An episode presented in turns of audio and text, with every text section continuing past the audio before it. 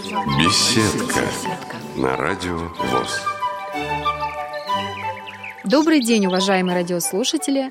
С вами после значительного перерыва вновь программа «Беседка» и я ее ведущая Татьяна Рюрик. Сегодня у меня в гостях журналистка Евгения Волункова. А, она э, работает специальным корреспондентом в интернет-журнале «Такие дела» с 2017 года. Евгения, добрый день. Очень рада видеть вас у нас в студии. Здравствуйте, спасибо за приглашение. А, Евгения, являюсь э, ну, поклонницей ваших статей. Знаю, что они больше, у них такая направленность социальная, да, а, что и отражает, э, в принципе, девиз нашего радио, да, социальная журналистика. Скажите, пожалуйста, почему вы пришли в социальную журналистику? Как? Расскажите о своем пути, это очень тоже интересно. Ну, я в какой-то момент своей работы просто поняла, что социальная журналистика, вот когда ты пишешь про проблемы обыкновенных людей, она может быть очень действенной. То есть ты можешь э, своей статьей изменить чью-то жизнь к лучшему, что-то поменять и как-то помочь человеку. Вот у меня была история, когда я написала про пенсионерку, которая жила в э, разрушенном доме, и там ситуация была совершенно безвыходная. Женщина была одинокая, инвалид, без одной ноги. Она очень сильно болела, и у нее не было там нормальной печки, она была дырявая, не было нормальных стен и крыши. И ей приходилось зимой эту печку топить, там валил дым за всех щелей. Но чтобы не замерзнуть, и у нее не было выхода. Вот. И когда я помню, что я к ней приехала, меня туда позвали вот как раз как журналиста ну, помочь ей и написать про нее. Я туда зашла и просто стала задыхаться от дыма. И не могла поверить, что человек может жить в таких условиях. Кошмар. А если бы она не топила, она бы просто замерзла. У нее не было тоже вариантов. Вот, то есть сидела такая бабулечка, замотанная во все тряпки, которые нашлись дома, и плакала. И я очень впечатлилась увиденным, Помню, что я ехала домой, э, и меня просто трясло. Я не могла понять, как вот может власть спокойно жить, когда рядом с ними замерзает и задыхается в дыму человек. И я написала про эту бабушку, и как-то у меня получилось, видимо, так проникновенно написать, что очень много было откликов. И э, мэр этого города, это небольшой карельский городок Олонец, он э, разнервничался и начал там оправдываться и говорить, что вот у них просто нет возможности переселить человека, потому что нет жилья. Но я его попросила, ну, сказала ему, что я буду писать до тех пор, пока вы что-то не придумаете, потому что так быть не должно. Они пообещали там найти какое-то жилье, долго искали, мне приходилось туда ездить, писать там повторно. Вот пока, пока власть там пыталась что-то изменить и найти какой-то выход, а мы с неравнодушными жителями Аланса создали группу ВКонтакте и собирали этой бабушке деньги для того, чтобы ей подлатали печку, там какие-то продукты купили, вещи, чтобы хоть как-то улучшить ее жизнь. В общем, эта история тянулась почти 9 месяцев и кончилась тем, что для женщины нашли помещение в жилом доме, когда-то был магазин, и этот магазин переделали обратно в жилое помещение, и удалось там с помощью неравнодушных людей, публикаций бесконечных, сделать ей ремонт, купить ей мебель, там даже расширили проходы, чтобы она могла на своей коляске проходить. И она просто до последнего не верила, что она куда-то переедет. Ну, у нее в жизни вообще ничего не было. Вот она жила в этом доме пол, пол жизни. Она одинокая, да? Да, у нее умер муж, она вот осталась одна. Их обещали когда-то переселить, ну и, как обычно, обещания ничем не кончились, и власти про нее просто забыли. Я думаю, что если бы не публикация, она бы так и умерла в этом своем доме. Но она переехала. И сейчас очень... нормально все у нее? А, это было очень давно. Я думаю, что сейчас уже нет ее живых. Она была уже очень старенькая. То есть это было вот в самом начале моей карьеры. И когда я увидела, как радуется человек, у которого вот ничего не было, а теперь есть все, даже стиральная машинка. Она плакала, когда увидела стиральную машинку. Она вообще не могла стирать вещи и всю жизнь вот ходила на речку полоскать. И тут э, такие вот а, для многих обыденные вещи, для нее это было чем-то фантастическим.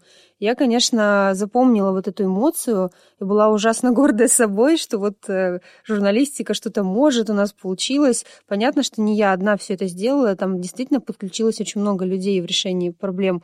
Но главное, вот переговоры с властью и давление на них, это как бы я делала вот как журналист. И я поняла, что чем вот писать ну, я до этого писала какие-то развлекательные там статьи, что мне вот э, хочется пытаться помогать людям и рассказывать о том, как они живут, потому что никто не знает, как они живут. Даже вот мэр этого города, он просто не знал, как она живет. Поэтому э, с тех пор вот я занимаюсь социальной журналистикой, очень много, ну просто десятки материалов про самых разных никому неизвестных людей написано. И больше всего меня поражает то, что на самом деле э, маленькие люди интересны. И а, люди с удовольствием читают материалы про то, как вот живут пенсионеры, как живут просто люди в разных уголках нашей страны, вообще что происходит. Вот. И, собственно, ну, вот как-то я это делаю уже много лет, и мне не надоело. Это замечательно. А вот э, на конференции, которую устраивала Благосфера, да, не так давно, где я с вами и познакомилась, очень рада этому, э, вы рассказывали такую историю про интернат для незрячих. Вот вы можете поделиться тоже этой историей? Как раз это специфика нашей, угу. нашего радио. Но все началось с того, что я а, брала интервью у одного незрячего студента юридического факультета, очень классный живой парень, который мне говорил, что он вообще не переживает, что он незрячий. Самое страшное — это не быть незрячим, а если у тебя нет мозгов. Говорил мне, я эту фразу запомнила. Это да.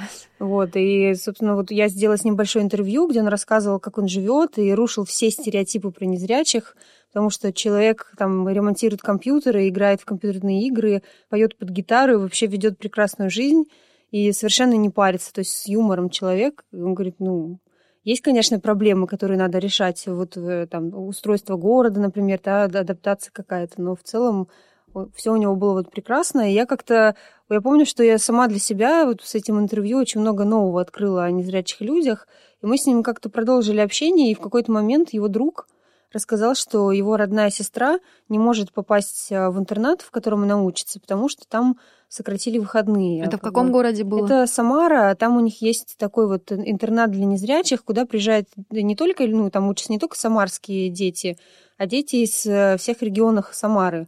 То есть многие из очень отдаленных. И раньше все эти дети из отдаленных регионов могли э, там оставаться на выходные, то есть там, ну, жить. То есть они там выходные проводят, в понедельник начинается учеба. Вот они живут и учатся. И в какой-то момент, это было, по-моему, 4 года назад, вот интернат решил сократить вот эту возможность оставаться на выходные. Решили распускать всех по домам, чтобы в выходные в интернате не было никого. И если городским детям, в общем, все равно, они спокойно идут домой, то дети из, из поселков встали перед выбором, что им пришлось каждый, каждую неделю ездить на эту учебу. Это значит, что в понедельник они едут на учебу рано утром, в пятницу они должны вернуться обратно домой. То есть два раза в, в, в неделю они проделывают очень долгий путь. Кошмар. Но власти не задумывались о том, а каково человеку, который не видит, проделывать э, вот, путь до дома. И вот эта Ксюша как раз, брату, который дружил с моим вот, приятелем незрячим, она жила в поселке за 200 километров. То есть 200 километров два раза в неделю ребенок незрячий должен преодолевать. Но там ведь не так, что ты вышел из дома, сел на автобус и спокойно доехал до интерната. А, путь у нее был такой. Она вставала в 5 утра. Ее мама провожала на остановку маршрутки. Маршрутка ехала там минут 20.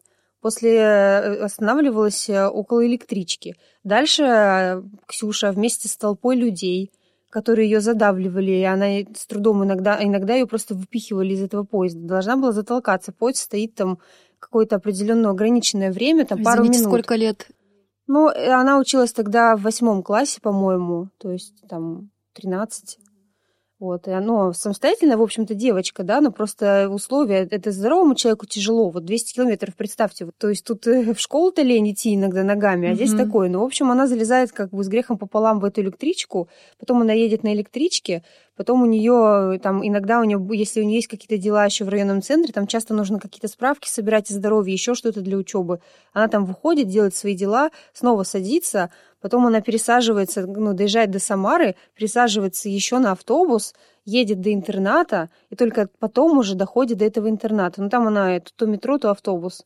И я с ней проехала этот путь, то есть я приехала к ней домой, познакомилась с ее родителями, мы поспали ночь, рано утром мы встали и пошли. И я была в ужасе. Потому что, во-первых, я дико замерзла, во-вторых, это было долго, в-третьих, толпы людей, которые толкаются, они даже зрячего человека выталкивают, а человек, который не видит, ему, ему легко потеряться. Плюс мы еще с ней ездили как раз в тот день, ей нужна была какая-то справка для учебы, и мы останавливались в районном центре, выходили, чтобы зайти в поликлинику и взять ее. Там надо занимать очередь. А очередь такая – очень долгая, и кто-то выходит, кто-то заходит, кто-то меняется местами. Незрячий человек этого не видит. И, и до нее бы никогда, наверное, не дошла очередь, если бы я не, не сидела рядом и не контролировала, чтобы ее место никто не занял. Она, конечно, сама научилась за себя стоять и тоже там ну, на слух ориентировалась, и если кто-то уходил или пытался пролезть без очереди, она пыталась контролировать, но в целом это очень нервно. Мы доезжая, добрались до учебы, наверное, часа через три, и я представила, что вот сейчас он пройдет четыре дня, и она должна будет ехать обратно. Плюс ко всему, из-за того, что она приезжала позже, она пропускала уроки. Ей за это ставили двойки никого не волновало, что ребенок, ну, типа, ты пропустил там предметы, ты прогулял. Я написала этот материал, где подробно рассказала, что приходится передавать ребенку, но так быть не должно. И после этого поднялась огромная шумиха на федеральном уровне, и выходные эти вернули на место. И Ксюша, когда звонила мне, она просто плакала. Она не могла поверить, что это случилось. Ей было очень тяжело. Она была в диком стрессе, она не могла из-за этого учиться нормально. Ну и помимо нее было много таких детей. Она же была такая не одна, просто я на ее примере это показала. И мы с тех пор с ней подружились, и было очень классно, что многие люди просто захотели чем-то ей помочь. А я описывала, что она, ну, чтобы ей разглядеть что-то в телефоне, ей нужно очень-очень близко к э, одному глазу, который более-менее что-то видит, поднести его. А телефон весь разбитый, экран поцарапанный, денег нет, семья бедная. Ей вот читатели скинулись на мобильный телефон, я его ей купила, мы с братом с ее его дарили, она была такая счастливая, я очень много получила теплых слов. И вот после этого мы тоже с ней общаемся до сих пор. Она закончила учебу, она теперь учится в Тольятти. Сначала на массажиста училась, сейчас что-то еще там себе придумала, я не знаю. То есть такая вот нормальная, активная девочка. Прекрасно, как вы помогли тоже, да? Вы ну, общаетесь? я не знаю, как бы она доучилась со всеми этими двойками, она бы, скорее всего, просто осталась на второй. То есть там такая висела угроза. То есть учителя не входили в положение, да, и все равно. Там были так. некоторые учителя, которые старались входить, но некоторые не входили, нет. Евгения, вот вы сталкивались с очень многими такими проблемами, да, и как потом выяснялось, публикация ваших э, статей и привлечение внимания общественного, создание групп, еще чего-то, а сразу власти начинали поворачиваться лицом. А как вы думаете, почему у нас в государстве такая ситуация власти о маленьком человеке начинают вспоминать только если в прессе, в СМИ, а, на федеральных каналах об этом говорят? Как вы думаете, ваше ну, мнение? Ну, это же абсолютно нормально, когда тебя тыкают носом, и все это становится достоянием общественности ответственности, уже как-то стыдно что-то не делать. А так ведь можно просто не замечать и делать вид, что ты не знал. Собственно, во-первых, они действительно не знают, потому что ну, никто не рассказывает, они не вникают. То есть и, и бывает, конечно, что люди сами стучатся, но тогда можно легко отмахнуться, сделать вид, что ты не услышал или у тебя нет возможности. Но да, это все-таки такой немножко страх, ответственность, то есть все-таки избирались-то они для того, чтобы что-то, ну, что-то как-то быть на связи с народом, а не отворачиваться от него. А можно ли что-то изменить? Вот ваше мнение, вы уже много лет в этом, э, так сказать, варитесь в котле. А, на это нужно иметь огромное мужество, я считаю, э, просто чтобы не было там выгорания, еще чего-то. Как вы думаете, изменится ли что-то? И можно ли что-то изменить, чтобы а, власти все-таки повернулись э, лицом к народу без вспомогательных, скажем, там, каких-то рычагов? Я, к сожалению, не настроена оптимистично. Это всегда будет человеческий фактор – то есть есть люди во власти, действительно, которым не все равно, которые очень стараются. Но у них, во-первых, надо понимать, что тоже есть разные ограничения. То есть, условно, в районах просто нет бюджета вообще. И ты вот как хочешь, так и решай проблемы. А То почему есть, нет, не выделяется? Не выделяется, конечно, весь бюджет оседает в крупных городах. Это всегда было, и я думаю, что будет еще долго. Поэтому все, что мы можем, это просто не замалчивать и говорить об этом и напоминать. Ну и, конечно, тут вот хорошо, что сейчас такое время, когда люди стали понимать, что от них тоже что-то зависит, и начали подключаться к решению разных проблем. И я считаю, что важно говорить о проблеме так, чтобы давать возможности обычным читателям, обычным жителям тоже подключиться, потому что ну, мы живем в стране, за которую мы тоже несем ответственность. Я считаю, что волонтерство должно развиваться, и мы все должны как-то стараться что-то решать. Мы не должны сидеть и ждать, пока кто-то придет и, и решит за нас все наши проблемы. Да, и вот как ни странно, ковид, он пробудил очень многих людей, да, не так, что моя хата с краю, то есть в плане а, люди как-то проснулись, это очень радует, хоть и такое печальное пробуждение было. А много ли таких журналисток социально активных, э, которые вовлечены в общественную деятельность с э, неравнодушным сердцем, как у вас, в вашем издании? У нас все примерно такие, мне кажется. У нас, в принципе, штатных журналисток не очень много, у нас всего три человека. У нас очень много внештатных авторов, которые, да, очень переживают за своих героев, стараются. В общем-то, мы все. И нас довольно много, да. А что бы вы посоветовали, например, а, девочкам подрастающим? Очень многие хотят стать журналистками гламурных изданий, да, потому что это сейчас модно а, обсуждать что-то такие какие-то темы, которые модные, да, на слуху, а социальная журналистика не такая актуальная. Что бы вы посоветовали этим девочкам и что нужно сделать для того, чтобы она стала модной, социальная журналистика? Ну, во-первых, она модная. Начнем с того, что уже давно социальная журналистика стала модной, если можно так выразиться.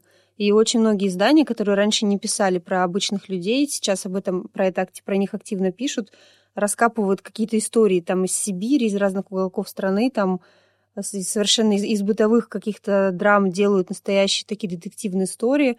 И э, чем дальше, тем больше этого я вижу, и благотворительность входит в моду, поэтому нет, социальная журналистика давно уже не на отшибе, но я бы не стала давать никаких советов. Каждый выбирает свою дорогу. Ну, гламурная журналистика тоже нужна. Вот я, например, читаю иногда какие-то гламурные статьи, просто чтобы как-то понять, что вокруг еще есть что-то красивое, отвлечься, да. Если бы этого не было, я бы давно уже, наверное, застрелилась.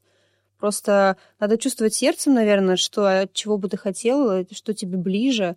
Мне вот так получилось, что люди всегда были ближе. То есть даже когда я еще не занималась социальной журналистикой, мне всегда было интересно, а как живет дядя Ваня, там, рыбак где-нибудь в селе Ветлозера. И мне всегда было по кайфу туда ездить, мерзнуть, смотреть, как они вот э, разговаривают, слушать их разговоры, байки какие-то. Говор, да, такой да, у них, да. поэтому, ну, так сложилось. Вот я всегда была ближе к людям. Но я не считаю, что другой вид журналистики какой-то там каким-то крамольным. Пусть каждый занимается своим делом. Угу. А вот э, по поводу застрелиться, и у вас такое было, что вы из отпуска вернулись, и вот вернулись, на вас навалились эти все проблемы, и как будто и не отдыхали. Это, видимо, связано с выгоранием. Как вы с этим боретесь, и почему я бы застрелилась? Ну, выгорание рано или поздно приходит, когда ты постоянно погружен в, э, в чужие не очень там, приятные истории – я же не просто в них погружаюсь, я переживаю за людей, и мне очень часто пишут люди, которые просят помощи, а я не бог и там не, не волшебник, я просто обычный человек, и они этого не понимают. То есть буквально вот недавно мне какой-то человек написал, что у него есть девушка, у которой проблемы со здоровьем, им нужно собрать деньги на лечение. Я таких сообщений получаю десятками. Я не могу на каждую просьбу откликаться и превращать свою страницу в Фейсбуке каким-то вот агрегатором для сбора помощи. И, но каждому человеку очень сложно объяснить это тактично. Иногда мне просто, когда я объясняю, что я не занимаюсь сборами, но я всегда, я никогда не отшиваю, я стараюсь посоветовать какие-то фонды, которые вот действительно занимаются этим. Иногда понимание приходит от этих людей, а иногда мне говорят, что ну что же вы там за человек или за журналист такой, что вы не хотите помочь. Они не задумываются о том, какое количество этих просьб, и что у меня каждый день, вот я просыпаюсь и пытаясь там что-то решить. Я стараюсь от этого уходить, потому что журналист не должен решать проблемы на самом деле. Журналист должен ну, объективно подавать Освещать, информацию. конечно, да. Все. И то, что я глубже проникаюсь э, какими-то историями и иногда стараюсь помочь людям, но это моя личная инициатива. Но я просто человек, и я действительно иногда некоторые истории ну, просто я не могу вот пройти. Мне, и особенно, когда я вижу, что читатели хотят помочь, мне несложно выступить вот этим мостиком, который там, не знаю, человеком, который, например, соберет со всех деньги и отправит куда-нибудь в глубинку, или там купит памперсы, или еще что-то. Хотя это тоже затраты там физические, временные, и разные.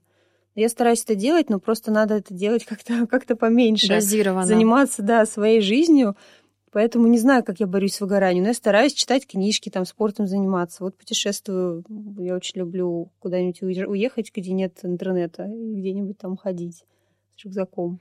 Еще котик Дарвин у вас есть, насколько котик я Дарвин знаю. И вы да. любите писать про котика в Фейсбуке. Я на вас подписалась. Спасибо, добавили. А, помогает ли котик как-то отключаться? Любите животных, котик да? Котик очень понимаю? помогает, да, но с котиком другая история. Я же езжу очень много, а живу одна.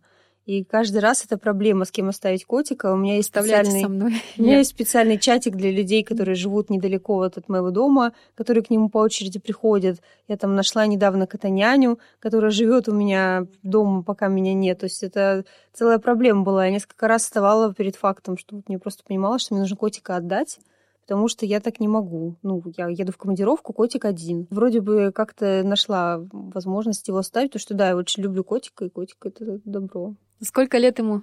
Ну, ему сейчас э, шесть, по-моему, да, шесть лет. Породистый, нет он? Это мейнкун, здоровый, а, лохматый, такой с, с кисточками. Да, я солидные. очень мечтала. Мне как раз подарила его одна из героинь этого угу. котенка в свое время. Прекрасно. А вот э, по поводу к теме про животных у вас очень интересно, вы затронули тему э, выхухоль, э, да, вымирание, то есть, ну, вырождаются они. Вы можете рассказать про краснокнижную, как я понимаю, если я не ошибаюсь? Это очень интересная история, она такая классная, она меня так вообще прям затронула.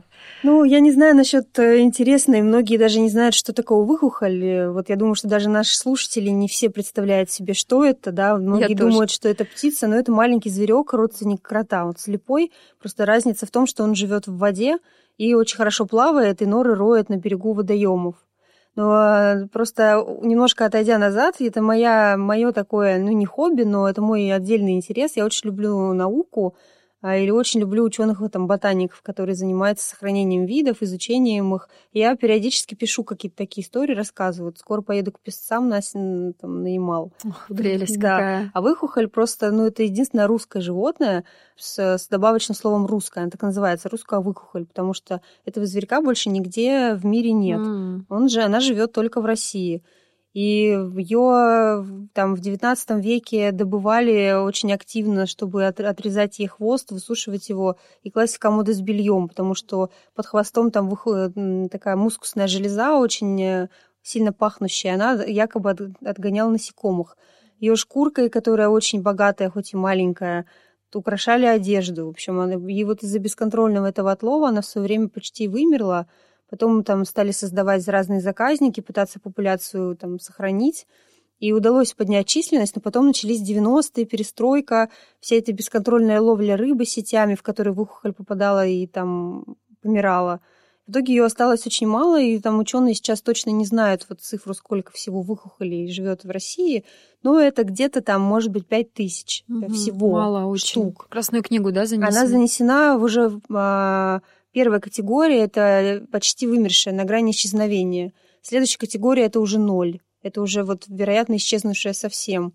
И вот чтобы не допустить вот э, как бы, чтобы выхухоли вот совсем исчезла, ученые сейчас пытаются придумать, что с ней делать, и придумали, что ее надо размножать научиться. А она еще такая хитрая и капризная, она в неволе никак не размножается. То есть если там, не знаю, журавлей там или там э, тигров научились размножать, и вообще очень многих животных, то выхухоль не поддается никаким манипуляциям. И вот я в этот раз ездила с учеными на отлов, на учет, смотрела, как они работают, Просто чтобы найти выхухолевую нору, нужно на себя надеть сапоги, которые до самого горла практически достают. И целыми днями бродить по ледяной воде и ногами нащупывать там на дне эти норы, чтобы просто посчитать вообще, есть ли она. Ну и там ставили мы ловушки, пытались ее как-то поймать, но она научилась ловушки обходить, она чувствует, что что-то в ее нору вставлено, и выкапывает просто себе другой выход. Какая умная. Зверек с годами, mm. он просто натерпелся, он как, как они смеются, что как обычный русский человек, натерпелся уже так, что научился выживать. Да. Он понимает, что его осталось мало. Хорошее будто... сравнение. Да, ну потому что русская выхухоль, вот она как русский человек. И она как русский человек никому не нужна. То есть не выделяются деньги на ее охрану.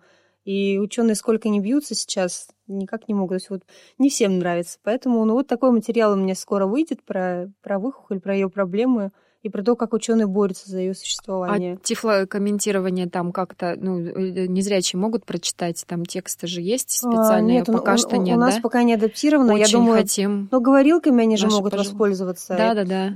Ну, я сейчас так что наши радиослушатели, ждем материал про выхухоль, всем советуем читать такие дела Евгению Волынкову. Вот еще историю можно рассказать, э, так как э, передача наша завершается, э, про книгу долговую. Вот вы говорили, что один из любимых ваших материалов. А, да, это история про пенсионера из села Малая Шуткина, это где Александр такое? Лукич, это Самарская область. Просто мне кто, кто, я уже не помню кто, но кто-то мне рассказал, что вот есть такой пенсионер, который э, в своем селе написал книгу и собрал все архивные данные там на несколько сотен лет вообще вглубь про всех жителей и предков э, и своих, и чужих. Потрясающе. И я подумала, боже мой, ну просто представила, я очень часто визуализирую, я представила себе такого старичка, который сидит в архивах и пишет книжку, которую ну, он не для себя пишет, а хочет просто сохранить память и подарить ее всем, всем жителям. И я туда поехала к нему, и когда я ехала, я думала, господи, ну вот что я еду? Ну вот кому это интересно? Ну, у меня иногда бывает, я хоть и верю, что маленькие люди, да, я вот говорила, что интересно читать про жизнь простых людей, но иногда бывает совсем сомневаешься, потому что, ну, тут летопись, архивы, такая ну дятина, кому это интересно?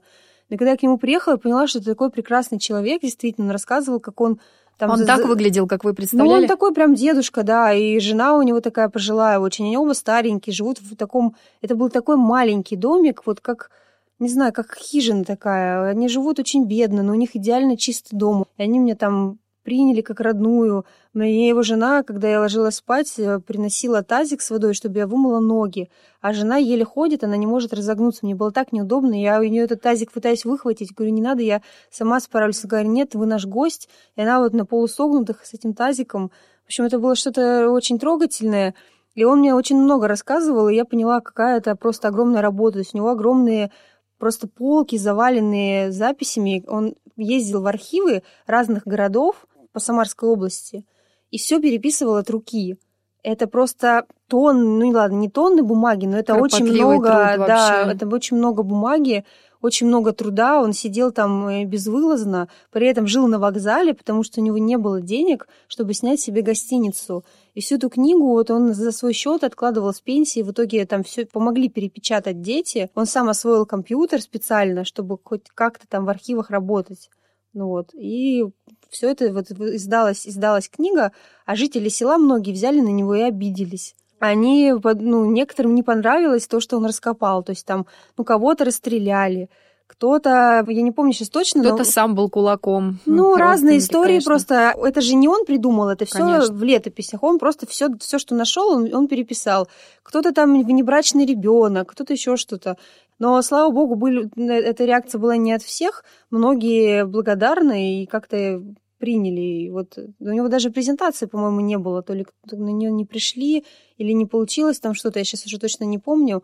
Но вот мне очень хотелось рассказать про этого человека. И после статьи, во-первых, прочитала там больше ста тысяч человек. Ее везде репостили, во всяких группах. Всем он, всем он очень понравился, и очень многие к нему стали приходить люди, которые тоже этим занимаются. Они его поддержали. Потому что, оказывается, в нашей стране много людей, которые занимаются там, историей. И те, кто пишет летописи, да, угу. изучает родословные, таких много. И они все стали с ним обмениваться книгами, звонить ему. Плюс люди собрали ему деньги на следующий тираж. Опять же, я отправляла ему.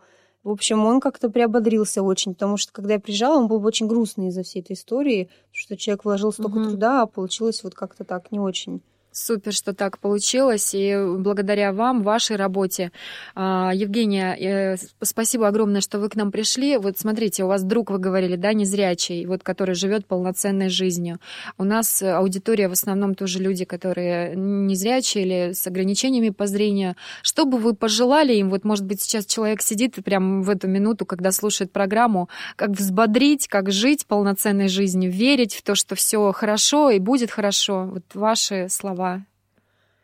Ох, ну просто жить, наверное, наслаждаться тем, что есть, и не думать о том, что есть ограничения. Мне кажется, ограничения все-таки они отчасти в голове. И опять же, этому меня научил вот мой друг. Вы знаете, я тут недавно историю услышала. А, человек не хочет, чтобы я про него писала, но рассказал мне тоже... Скромный. Ну, он просто, да, не хочет. Но мальчик, который учился в университете в Москве, а потом резко потерял зрение. То есть это не тот случай, когда ты рождаешься незрячим, а когда вот тут вдруг внезапно какая-то болезнь, но он, и, и он уже почти ничего не видя, с друзьями съездил в Карелию в, ну, в отпуск, был в городе Петрозаводск, и он умудрился влюбиться в город, не видя его. И когда он совсем потерял зрение, он решил не, не, не учиться. Там была сложная история, его бросила девушка из-за того, что он ослеп. И да он что, не хотел, да, ну вот как-то не сложилось. И он не хотел оставаться в Москве, это тоже не его родной город. И он просто впал в депрессию и подумал, а где бы вот мне было бы хорошо. И вспомнил, как ему понравился город. И он просто взял и уехал в чужой город, вот в Петрозаводск, который он полюбил. Он до сих пор не знает, ну, естественно, как выглядит город, но он его как-то чувствует.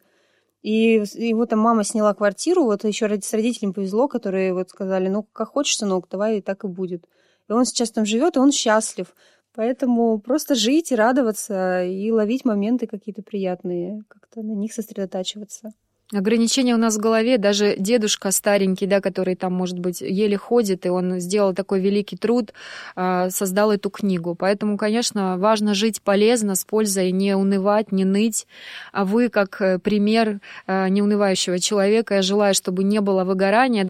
Насколько я знаю журналистов, у них бывают вопросы, а зачем я это все делаю? А уж тут, когда сталкиваешься да. с болью, а, поэтому спасибо вам огромное, что вы такая, как пример, потому что действительно, глядя глядя на таких людей, а, хочется жить, хочется творить, помогать этому маленькому человеку. Э, я думаю, что совместными усилиями у нас все получится. Спасибо вам огромное, Евгения. Спасибо вам. Всего доброго. Мы с вами прощаемся, уважаемые радиослушатели. До новых встреч в эфире. До свидания.